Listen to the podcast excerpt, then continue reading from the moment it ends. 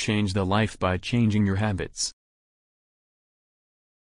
The success you are at now will be the outcome of your habits.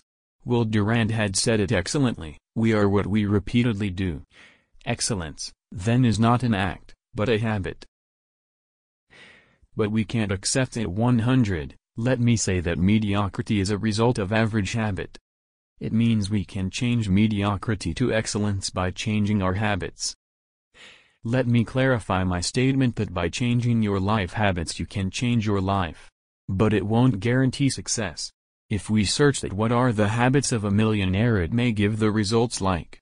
They may sleep only two hours a day, won't eat rice at dinner, wear only a white coat, etc. It doesn't mean that if you follow those habits like you began to sleep only for two hours a day, restrict yourself from eating rice at dinner, won't make you a millionaire. Besides some kind of good habits, hard work and dedication are too needed for a successful life. Nassim Taleb once had written about it and fooled by randomness that hard work, showing up on time, wearing a clean, preferably white, shirt, using deodorant, and some such conventional things contribute to success. They are certainly necessary but may be insufficient as they do not cause success. So let me clarify that here I am talking about how we can improve our quality of life by making changes in our actual behavior. Now let's discuss how we can get improved by ourselves. Deciding valuable habits. The main point is that only you can decide what good habit you need to improve or to adopt in your life. We all need a reasonable change. You should adopt habits that bring you closer to the things you want in life. Only you can decide what are the habits that you want to enforce in your life. No one else can force you to choose any kind of habit. If you really want to start any kind of habit or really wish to make any kind of improvements in your ongoing habits you itself want to take initiative. No one else can do anything in it. Others can only have the ability to motivate you or have the capacity to help you for starting a habit. Avoid multiple focusing. Don't focus on multiple habits. That is if you want to improve or to start a new habit. That you are planning more than one habit to implement. But for the successful installation of a habit, one should focus only on one habit at a time. We can do all things one by one.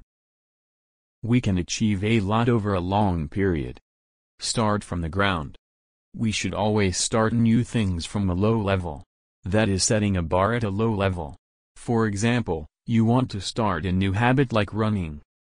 You already know how to run but it's not your habit. You just want to start it from the beginning.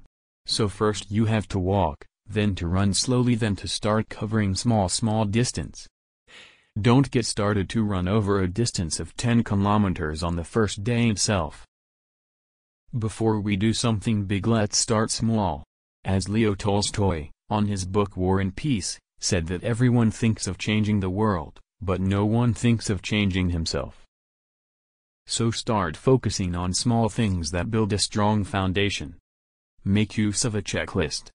We should use a checklist to remain ourselves of what we are trying to achieve.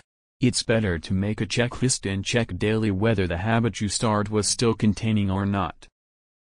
Keep in touch with Living in Well-Being for more information and we are ready and always available for you at any time for shaping you as well-being. We also provide online assistance for you. Twitter. Sign up below and utilize our free habit-changing service. Your name. Valid email ID. Contact number, optional. Do you want to change your habit? Yes. Definitely I want. Great. Submit below.